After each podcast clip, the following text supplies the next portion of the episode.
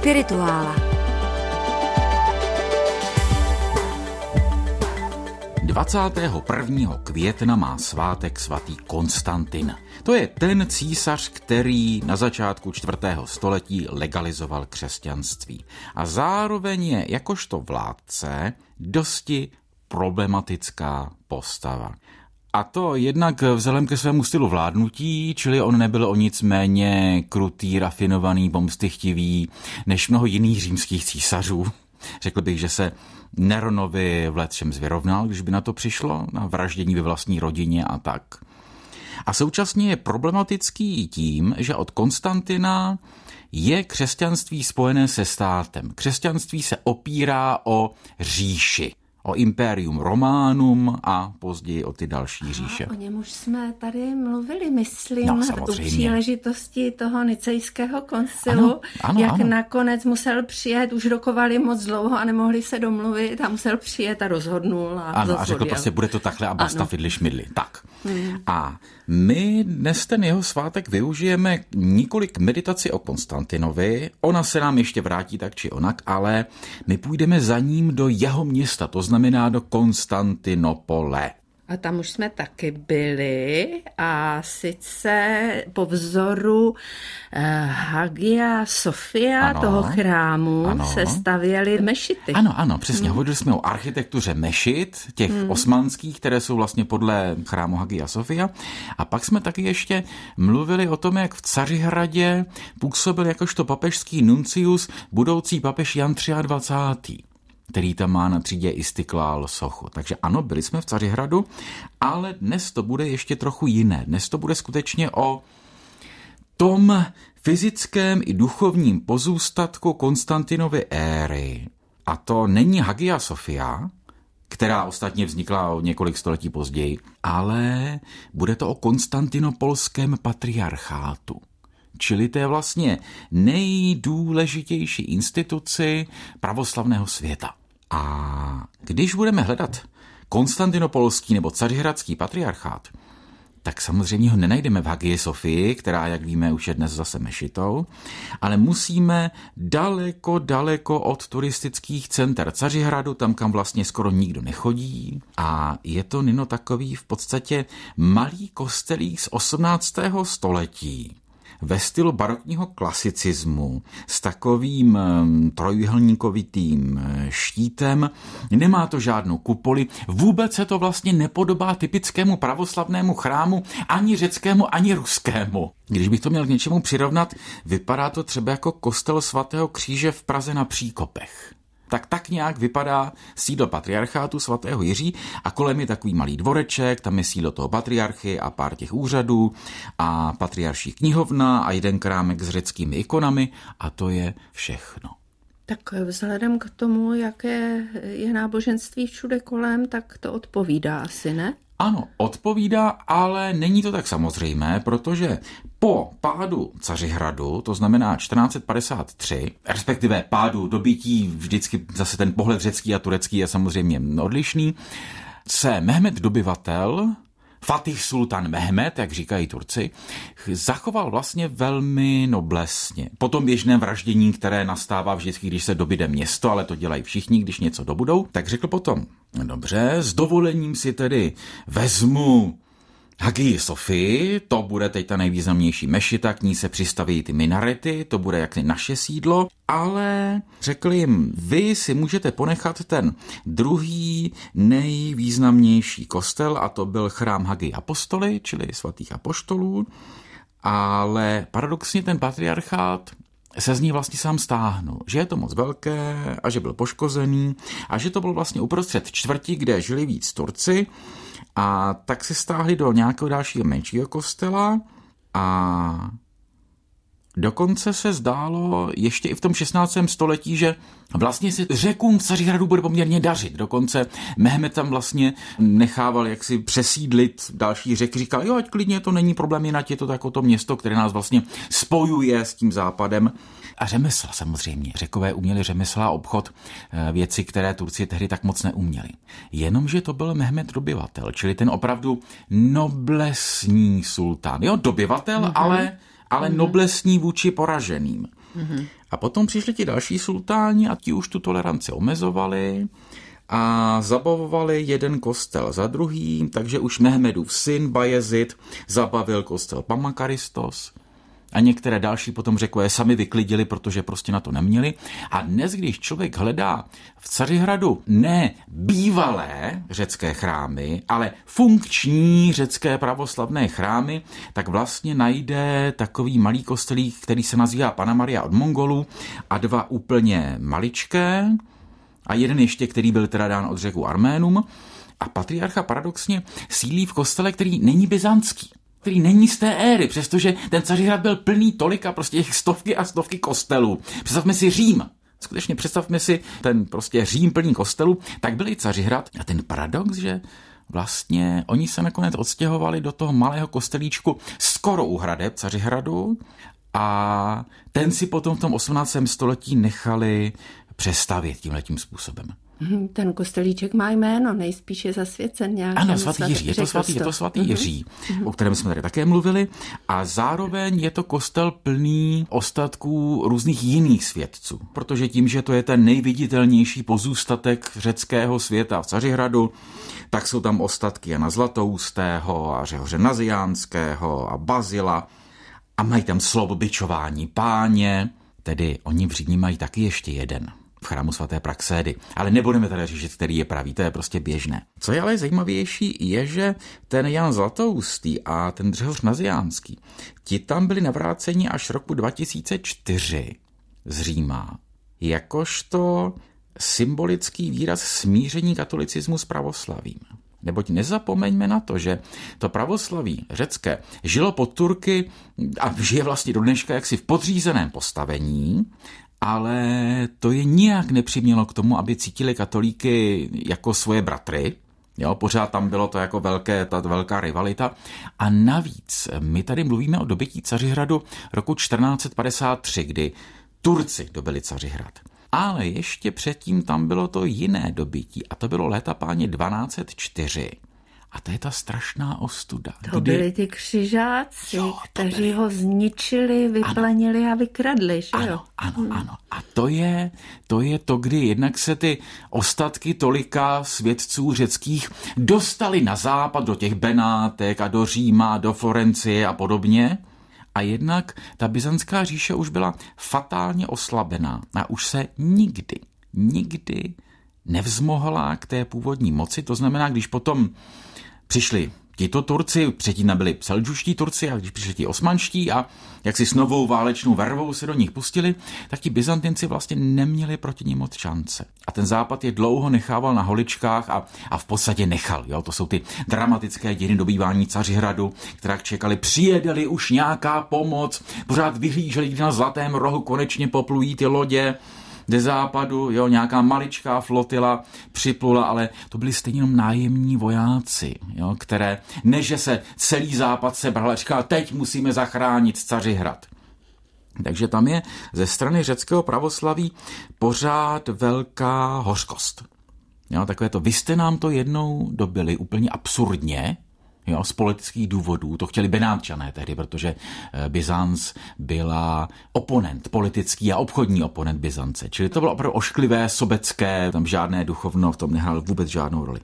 Takže je to tedy naplněné těmi ostatky a svým způsobem ale ještě jakoby cenější, nebo ne cenější, uctívanější, dojemnější, chceme-li, jím jsou dveře u kostela svatého Jiří protože na těch dveřích byl pověšen patriarcha Gregorios, když začalo řecké povstání. Když roku 1821 na Peloponésu začalo řecké povstání, které potom vyvrcholilo skutečně po řadě tedy drsných let tím vítězstvím a vznikem řeckého státu, Turci první, co udělali, že pověsili patriarchu a další biskupy, protože říkali, hele patriarcho, ty seš zodpovědný za všechny pravoslavné, to byl ten turecký systém takzvaných miletů, to znamená těch jakoby náboženských skupin, a za všechny pravoslavné, čili za řeky, Srby, Bulhary a tak dále, za to, že budou loajální, a když ti řekové, sice tam daleko na Peloponésu, ten patriarcha si neměl nic společného, Tak ho prostě popravili. Takže ty dveře jsou zavřené, těmi se nevchází, vchází se vedlejšími a to je ta památka prostě na to, teda patriarcha tedy stal se vlastně mučedníkem. A svým způsobem je to symbolické zobrazení celé té situace patriarchátu a celé řecké ortodoxie v rámci turecké říše nebo dnes tedy Turecké republiky, protože ta tolerance je vždycky velmi omezená. Krásně se to ukazuje ještě na jednom pozůstatku konstantinopolského patriarchátu, který ale není v Cařihradu samotném, ale na Princově ostrově. Nebo na Princových ostrovech, ono se to někdy vztahuje na celé to soustoví. To jsou prostě malinké ostrůvky. A jakého prince? No a to je právě to. to je právě to, že to nejsou ostrůvky jednoho konkrétního prince, ale i turecky se tomu říká prinkipo, ale eh, to je podle princů, protože v době Byzance, když byl nějaký odbojný princ, nebo princ, nebo princezna, který, která se nepohodli s vládnoucím císařem, tak je sem poslali do vyhnanství. Sice to bylo relativně nedaleko, tam dneska, aby se člověk představil, z Eminenu, čili z té centrální čtvrtí Istanbulu, jezdí taková lodička a za, já nevím, prostě za 30 minut si na jednom z těch ostrovů a můžeš je vlastně všechny obět, že ono to není daleko, ale byl to ten starý vlastně už římský způsob potrestání odbojného člena vládnoucí rodiny nebo jiného odbojného prominenta, takzvané relegatio ad insulam.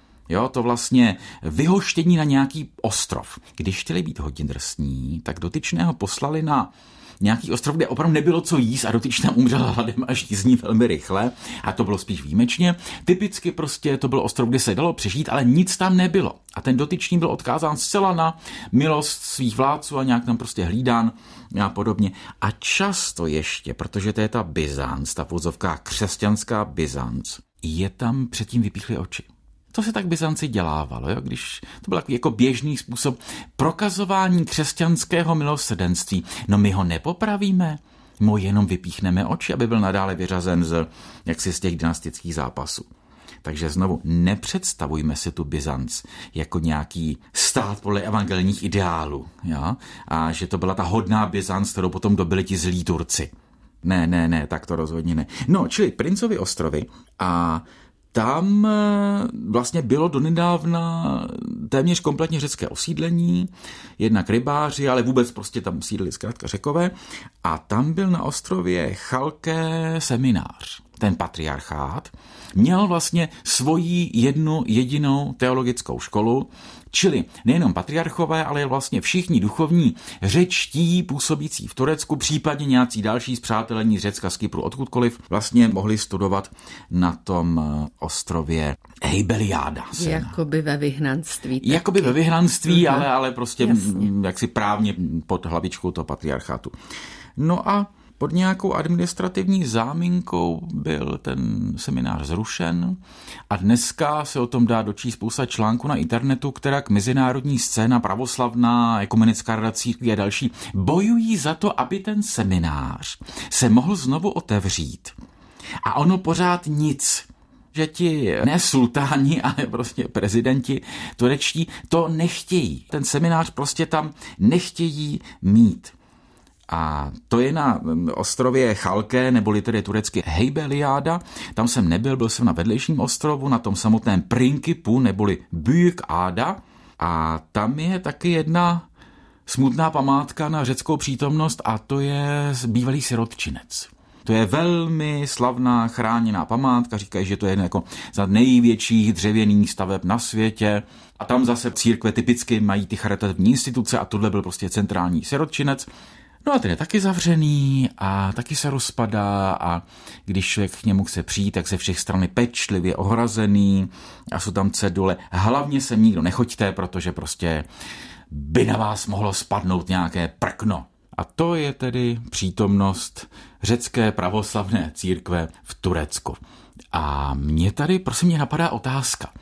Protože všude, když čtu o tom, kde všude v Turecku sídlili řekové a kde všude bylo řecké osídlení a kolik řeků vlastně a kdy muselo z Turecka odejít, máš ty s tím taky nějakou zkušenost té řecké části své rodiny?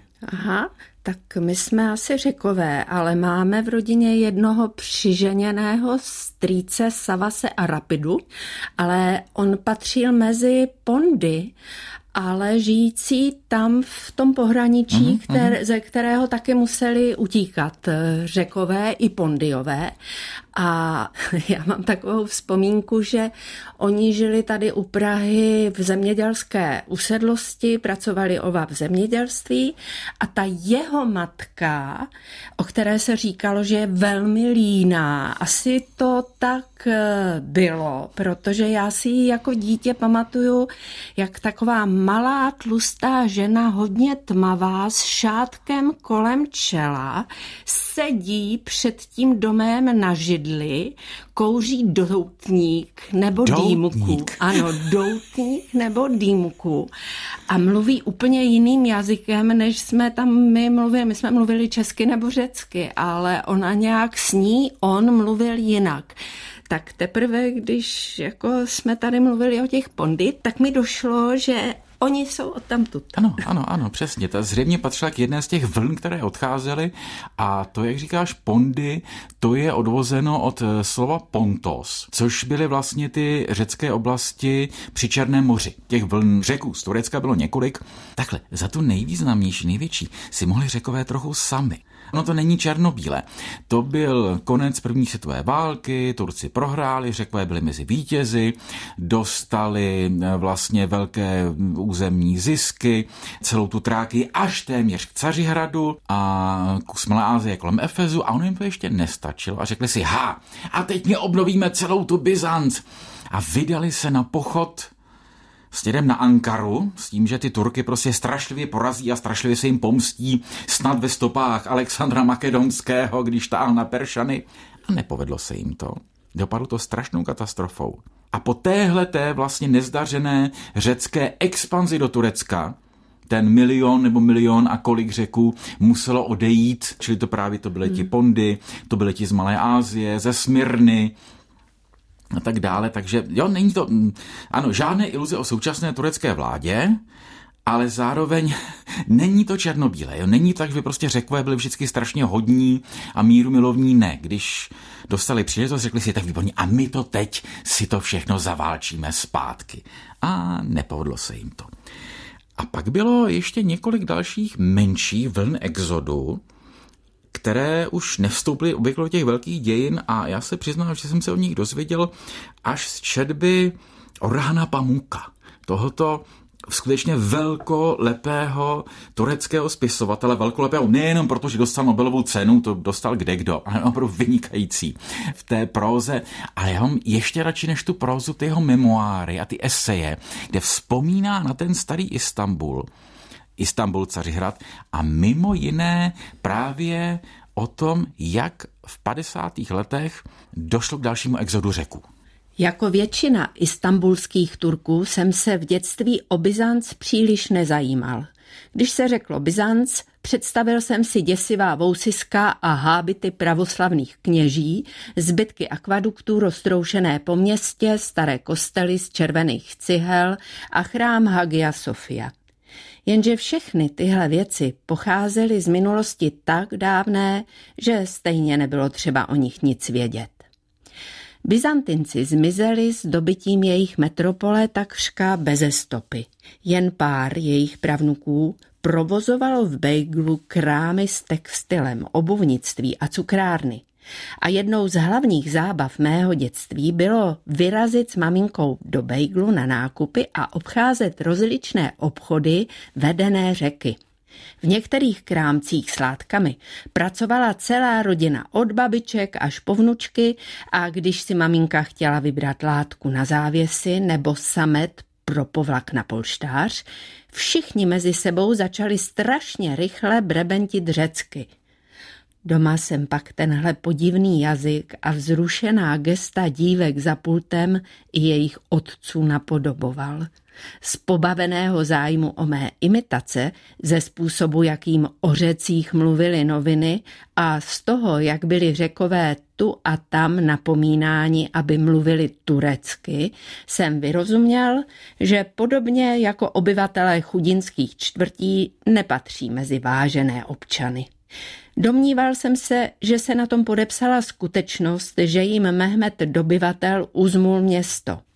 Dobytí Istanbulu, občas zmiňované jako veliký zázrak, oslavilo rok po mém narození v roce 1953 500 let, avšak kromě série známek, která byla u té příležitosti vydána, mne na oné události nic nezaujalo. Na známkách promenovali všechny pro Turky posvátné výjevy související s dobytím jako lodě tažené přes pevninu do Zlatého rohu, Belinyho portrét Mehmeta dobyvatele či pevnost Rumelishary. Někdy stačí jenom slyšet, jak jsou některé události nazývány, aby člověk poznal, v které části světa se zrovna nachází, zda na východě nebo na západě.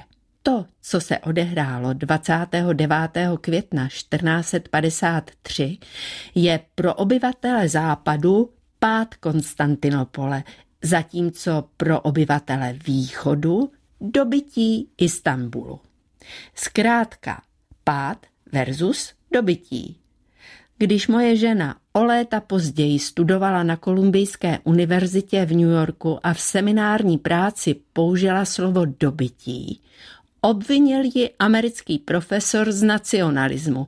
A přitom má žena z matčiny strany ruského původu stranila v srdci spíš ortodoxním křesťanům, protože však absolvovala gymnázium v Turecku, viděla onu událost prismatem terminologie tureckého vzdělávacího systému a nebo ji možná nevnímala ani jako pád, ani jako dobytí, jen jako mnozí nešťastní váleční zajatci, kteří měli na výběr pouze mezi křesťanstvím a islámem.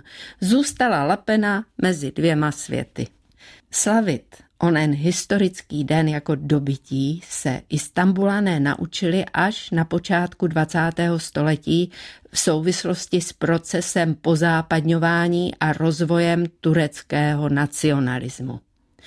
V té době tvořili polovinu obyvatel Istanbulu nemuslimové a z nich byla většina řeků, následovníků Byzance – za mého dětství a puberty existovalo silné nacionalistické hnutí, které věřilo, že užívání slova Konstantinopol sebou nese jisté důsledky.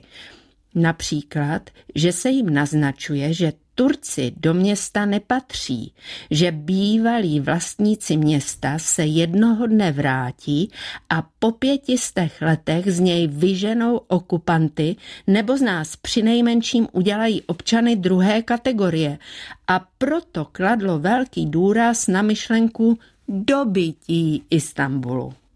Přitom i osmané městu občas říkali Konstantinopol. Naproti tomu pro západně orientovaní Turci dobytí zdůrazňují neradi. Když se v roce 1953 konaly oslavy pětistého výročí dobytí města, prezident Jalal Bayar a premiér Adnan Menderes navzdory léta trvajícím přípravám na poslední chvíli odřekli svou účast na slavnosti, aby se nedotkli západních spojenců a řeků. V prvních letech studené války nemělo Turecko, člen NATO, zájem připomínat světu dobytí byzantské metropole.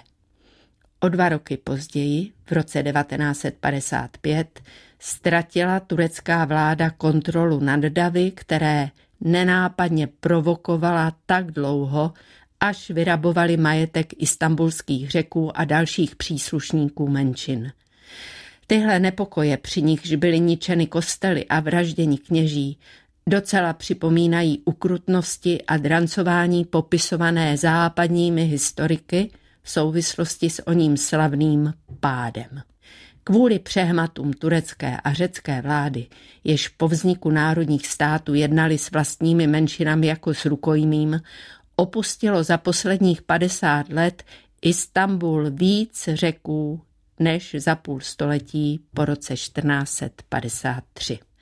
Když se v roce 1955 stáhli Britové z Kypru a řecká vláda se připravovala převzít pod svou zprávu celý ostrov, agent turecké tajné služby hodil bombu na Atatürkův rodný dům v Soluni.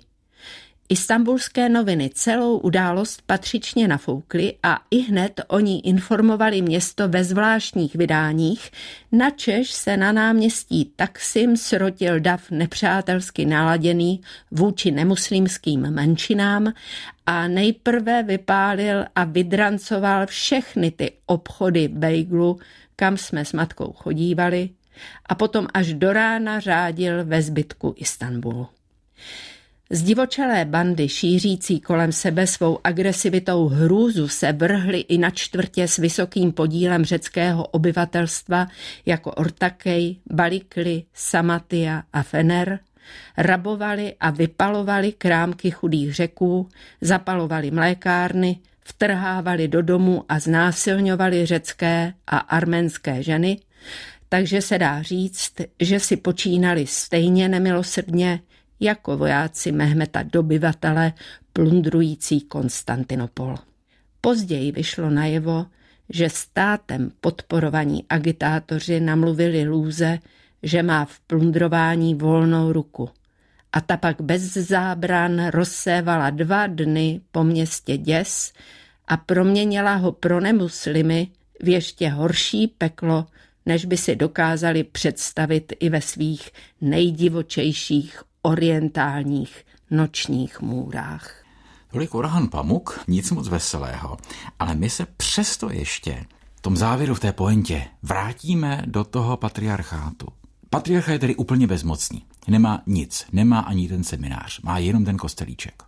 A přesto je formálně nejvyšším představitelem celého pravoslaví. Je takzvaný první mezi rovnými. Mezi všemi ostatními, přestože patriarcha ruský, srbský a tak dále jsou jaksi mnohem vlastně významnější politicky, mocensky, finančně, ale ten první mezi rovnými je ten konstantinopolský. A speciálně patriarcha Bartoloměj, který je turecký občan, protože patriarcha musí být turecký občan, narozen na ostrově Imbros, je jedna z nejpozoruhodnějších autorit mezinárodního náboženského světa který se účastní všech možných ekumenických vyjednávání a mimo jiné je to on, který vlastně schválil autokefálii ukrajinské církve a zastal se jí proti té ruské dominanci. A mimo jiné, on tady byl taky v Praze hostem Václava Havla na Foru 2000. A já mám s ní vzpomínku, na to zvolení uzavřu vzpomínku. Tam byl takový mezináboženský panel, kdy měli představitelé různých náboženství hovořit o tom, co znamená globalizace pro jejich svět a byl tam nějaký buddhistický opat z Japonska a nevím ještě kdo. A mezi nimi jako jeden mezi rovnými prostě seděl patriarcha Bartoloměj v té vysoké černé čepici a hovořil pěknou angličtinou o tom, co se dá dělat a vedle něj seděl Václav Havel a naslouchal mu, protože on takových věcech vždycky naslouchal a člověk si zároveň říká, ano, patriarcha Konstantinopolský je v skutku antipapež v tom smyslu, nemá žádnou moc, ale má obrovskou autoritu. A situace patriarchy Konstantinopolského je popřením Konstantinovi teze o tom, že se církev musí opírat o stát.